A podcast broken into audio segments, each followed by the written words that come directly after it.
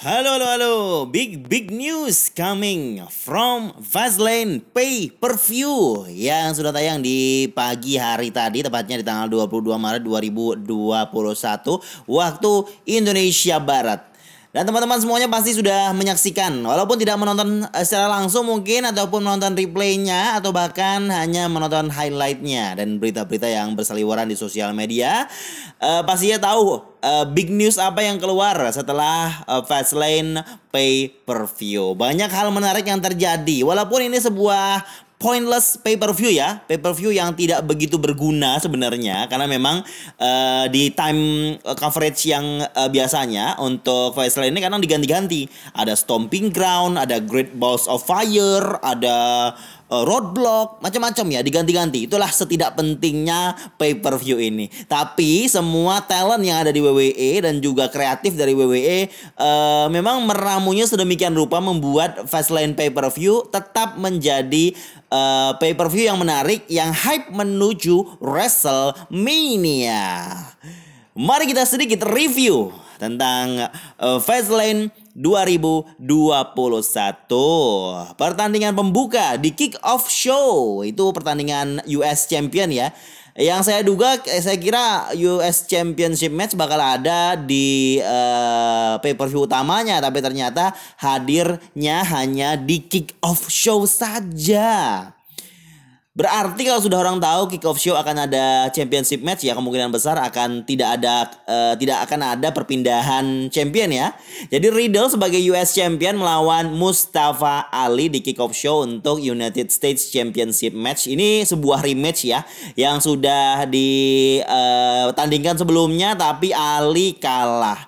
Dan yang menariknya dari kick off show ini ada rumor sih yang berkembang sebelumnya kalau Retribution itu akan disband, akan bubar begitu. Dan puncaknya mungkin pada saat kick off show tadi di mana Mustafa Ali uh, setelah kalah dia marah-marah sama timnya yang dia bawa yang uh, mendampingi di samping ring. Dia kalah dari Riddle dan uh, Ali marah-marah Terus uh, Slapjack kalau nggak salah itu Mace apa Slapjack ya nggak tahu pokoknya nggak nggak hafal saya nama-namanya ya. itu salah satunya keluar dibalahin Ari akhirnya dua dari member Retribution itu membanting mencok slam Ali double chok slam si Mustafa Ali. Sini ini sudah jelas membuat storyline di mana Retribution is over. Finally over.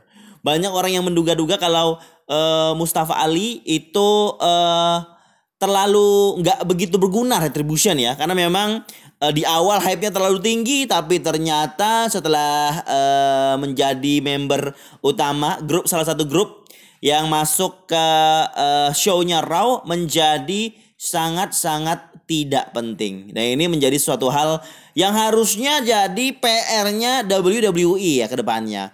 Di awal Retribution itu diduga akan menjadi sebuah stable ataupun faction yang sangat-sangat mendominasi. Karena di awal e, dibentuknya, di awal debutnya itu juga sudah cukup menyita perhatian ya. Tapi ternyata endingnya ya seperti yang kita tahu begitu-begitu saja blunder lagi blunder lagi dari WWE ya sangat-sangat disayangkan tapi yang jelas uh, ini pastinya akan jadi PR lagi nih untuk kreatif WWE untuk bisa memberikan storyline lagi untuk setiap member dari Retribution. Apakah mereka akan kembali ke NXT si Dominic Jakovic Dio Madin dan beberapa yang lainnya saya nggak tahu namanya ya.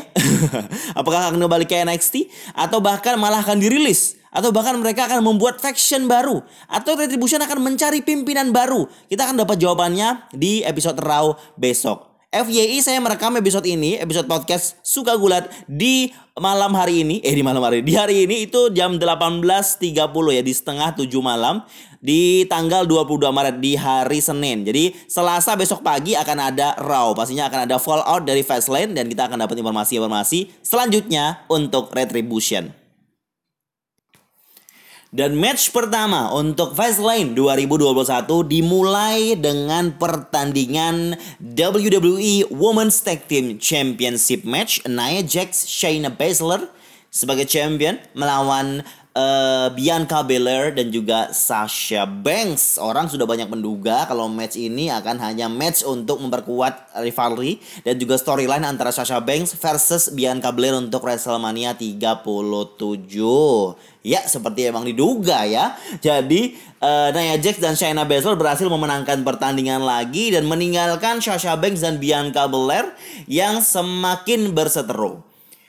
FYI informasinya uh, kalau di Talking Smack kemarin Sasha Banks itu mempromokan dirinya sebagai heel. Jadi isi promonya dia di Talking Smack itu kayak dia tuh sebagai heel. Jadi ini menunjukkan kalau Bianca akan jadi baby face dalam storyline ini. Sasha Banks sebagai heel ya menuju WrestleMania nanti. Jadi di matchnya uh, Sasha menyalahkan Bianca terhadap uh, kekalahannya dia di uh, match tag team championship tersebut. Dan uh, si, akhirnya si akhirnya Sasha menampar Bianca. Dan ini membuat kayaknya memang uh, storyline mereka semakin kuat ya di mana Bianca di ending akhir uh, pertandingan itu menunjuk uh, WrestleMania oke okay, oke okay, kita akan uh, bertanding di WrestleMania. Tadinya sebelumnya mereka ya kayak kayak bersahabat gitu ya kayak kayak baik-baik aja tapi kayaknya memang WWE menentukan siapa yang harus jadi heel siapa yang harus jadi baby face. Kalian teman-teman semua pilih yang mana nih? Mau Bianca atau Sasha Banks yang bakal menang? Sepertinya kayaknya Bianca ya. Saya ini sok-sok prediksi prediksi tapi sebenarnya biasanya sering salah.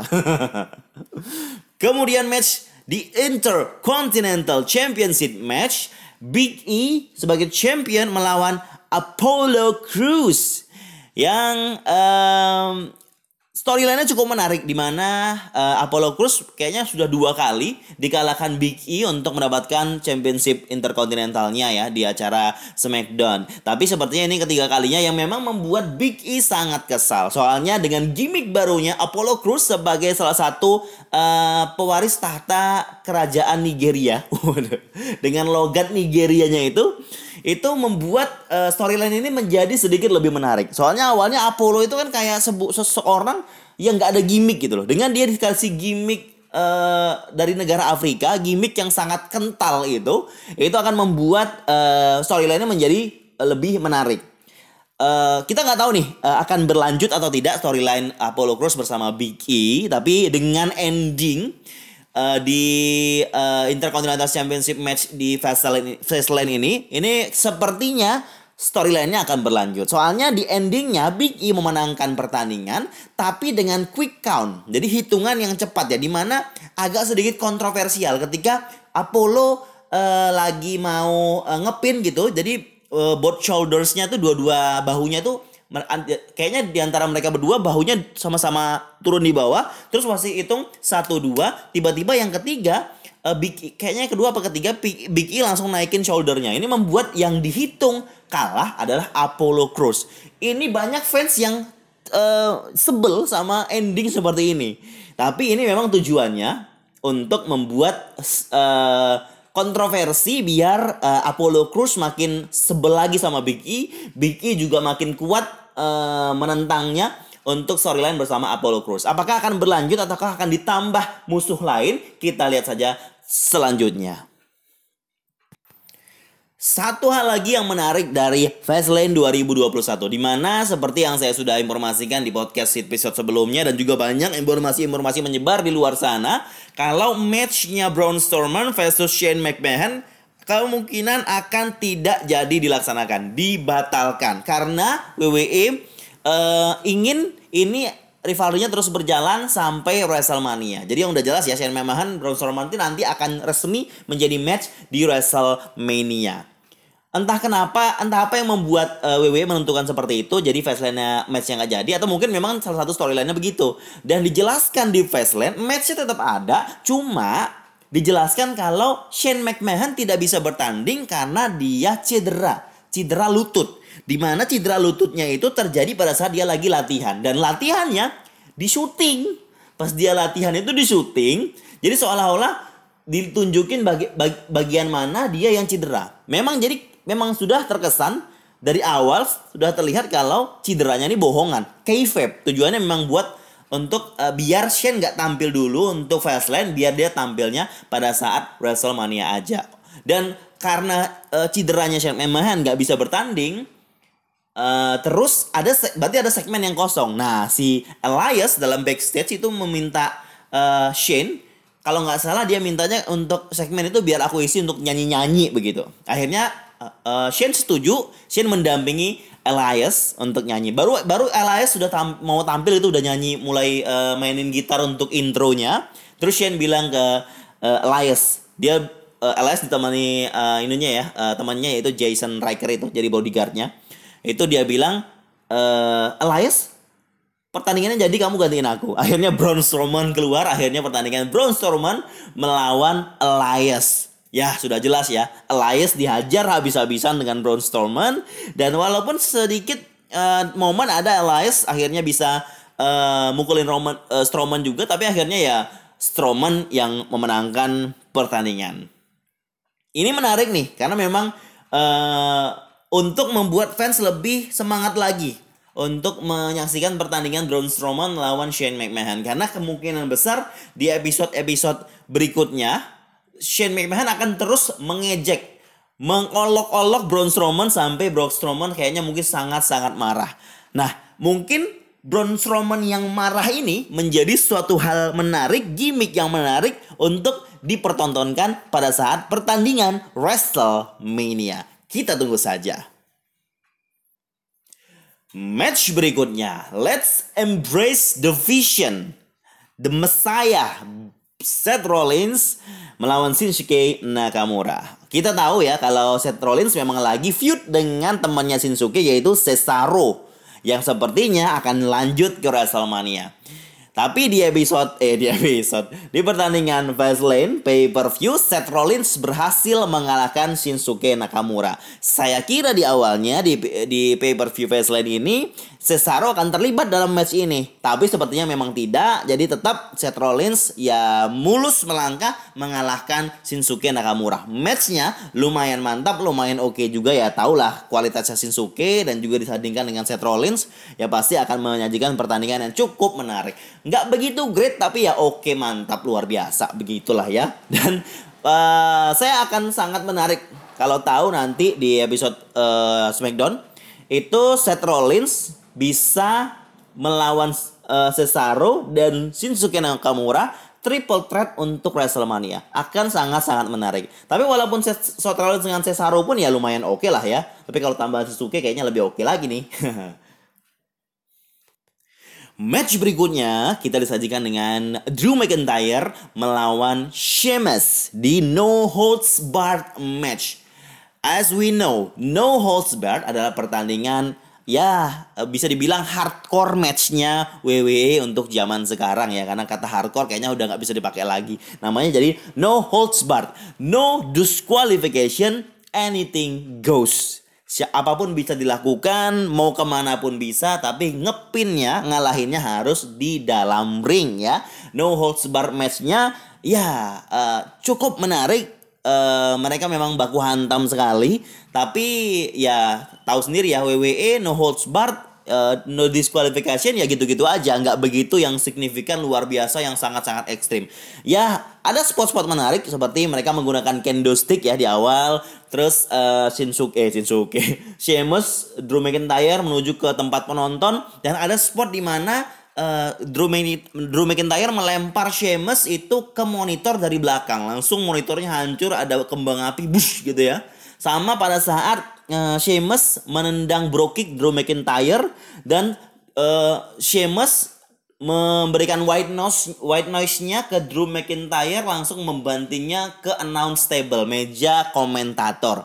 Nah ini beberapa spot yang menarik dan besar aja untuk match ini. Memang kita harus acungkan jempol untuk semangatnya dan juga luar biasanya Drew McIntyre dalam melawan Sheamus yang merupakan kayaknya uh, penantangnya ataupun lawannya yang menghalangi menuju WrestleMania untuk melawan Bobby Lashley. Tapi yang jelas Drew McIntyre memenangkan pertandingan tersebut akhirnya dengan Claymore kicknya ya. Walaupun setelah baku hantam sudah capek sekali akhirnya ya menangnya karena Claymore kick juga Match berikutnya yang sangat-sangat ditunggu-tunggu oleh banyak fans yaitu matchnya Randy Orton melawan Alexa Bliss intergender match ya. Ini memang digadang-gadang jadi match yang menarik karena kenapa? Karena pasti akan jadi match yang tidak ada match. jadi di match ini memang ditunggu-tunggu kehadiran sang uh, senior eh sang senior, sang guru suhu ataupun inspirasinya Alexa Bliss yaitu The Finn yang di uh, pay per view TLC terakhir muncul itu dibakar oleh Randy Orton.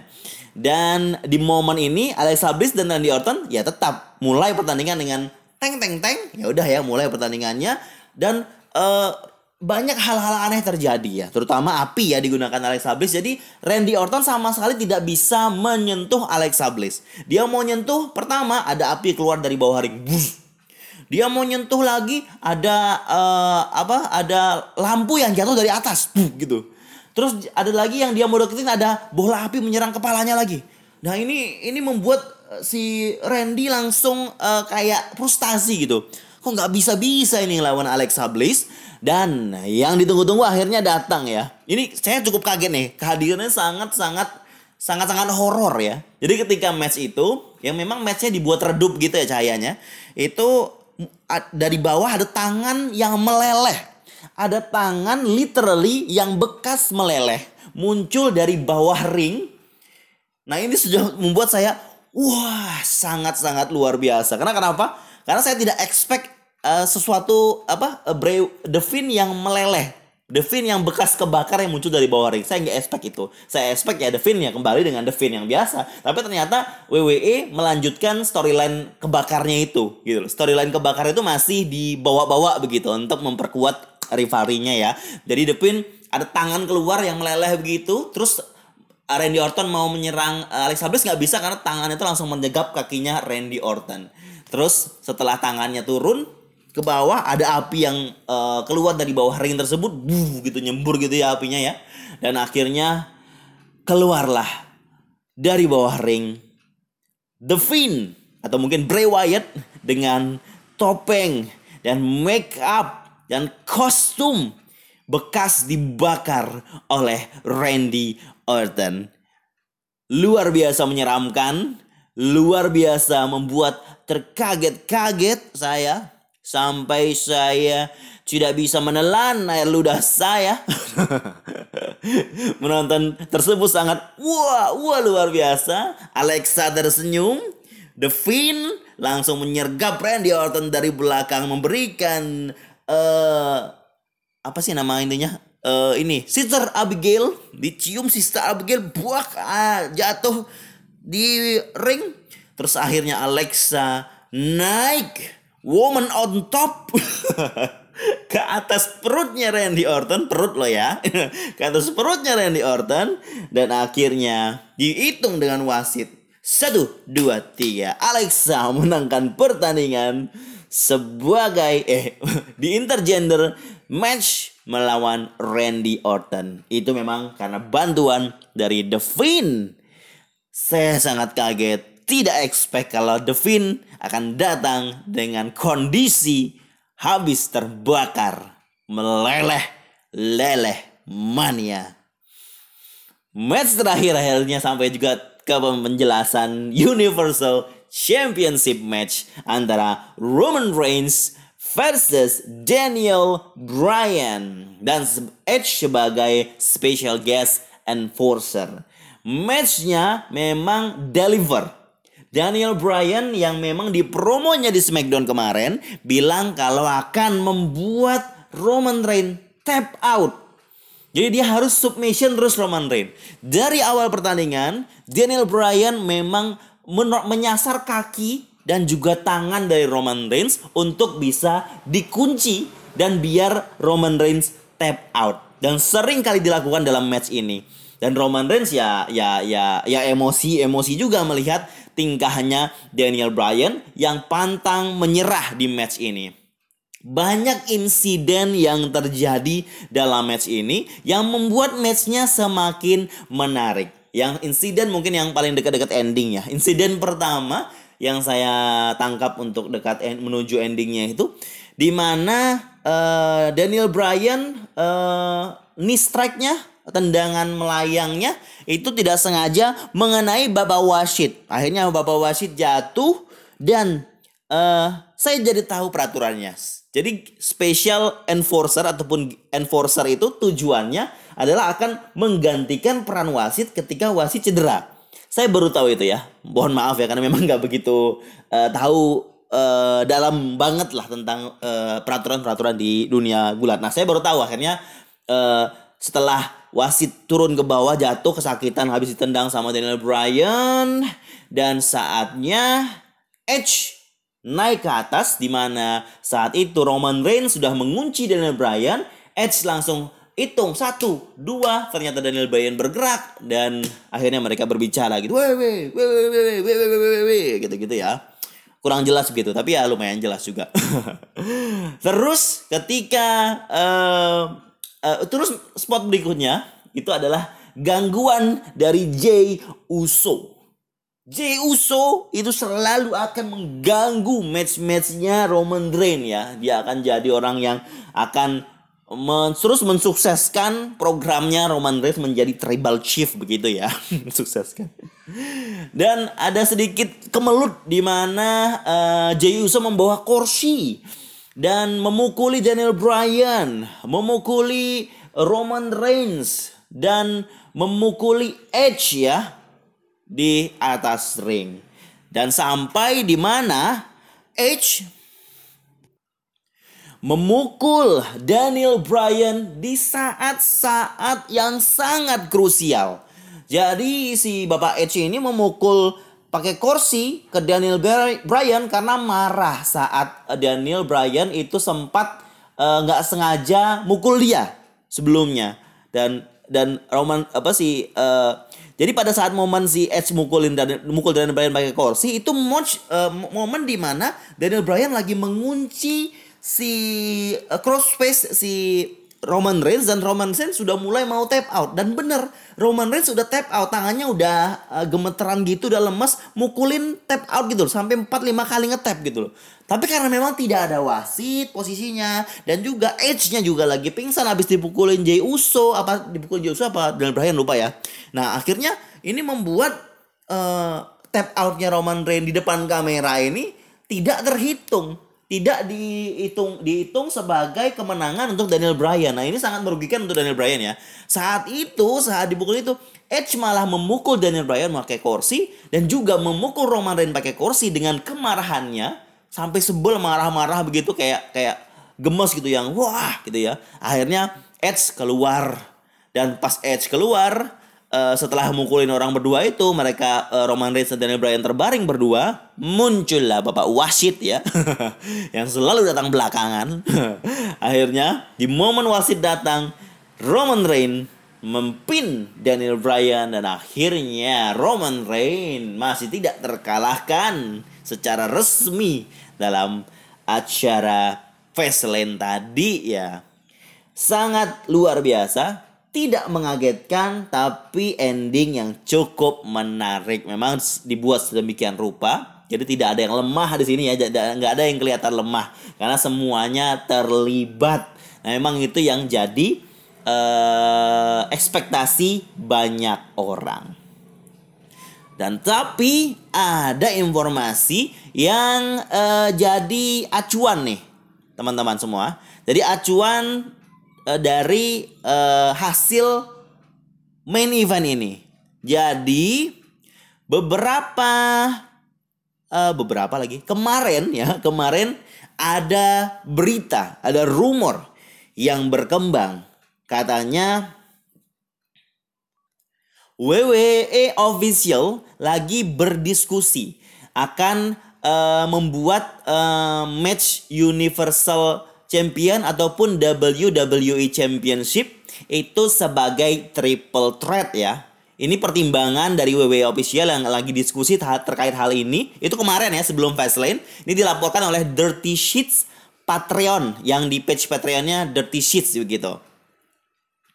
Dan uh, hasilnya memang seperti yang diketahui kalau WWE Championship uh, kayaknya hasilnya tetap Drew McIntyre melawan uh, Bobby Leslie ya karena memang endingnya juga kayaknya sah begitu.